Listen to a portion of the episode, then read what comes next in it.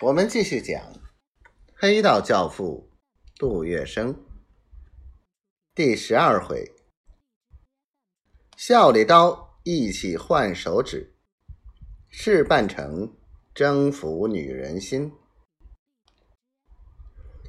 夜色苍茫，秋风萧瑟，寒气袭人。杜月笙打了个寒战，接着来了个喷嚏。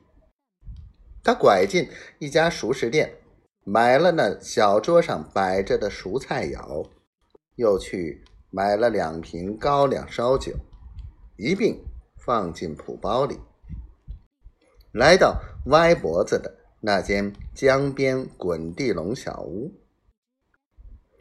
歪脖子阿广正躺在床上唉声叹气，地上满是老刀牌香烟的烟蒂头。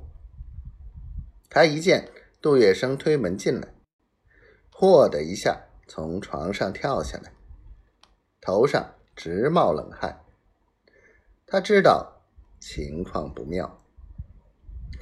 进门后，杜月笙先把熟食打开，摊在小桌上，再捞出一瓶白酒，然后拨亮油灯。阿广待在一边看着，等杜月笙在一条板凳上坐下以后，他才去门外张望了一会儿。没有别的随从，只有杜月笙一人。他放了心，拴上门，搬条板凳在杜月笙对面坐下。于是，两人相对，喝起闷酒来。几杯白干落肚，双方的眼珠子都布上了红巾。杜月笙知道火候到了，就从腰间摸出白花花的八块银元，放到。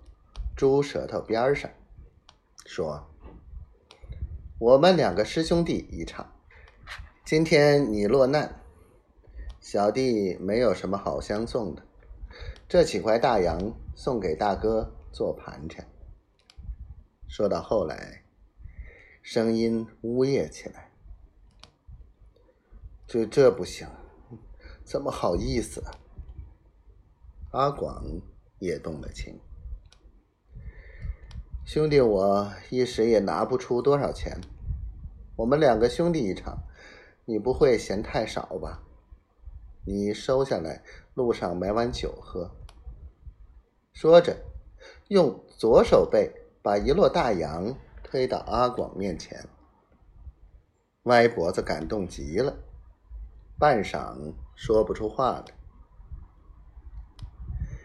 月生老弟，师傅师母。待你不薄，好好干，前途无量。将来自立门户时，让我再来讨口饭吃。哎，别说了，我也是泥菩萨过河，自身难保啊。今天是你，明天说不定就是我了。怎么，兄弟也遇到难题了？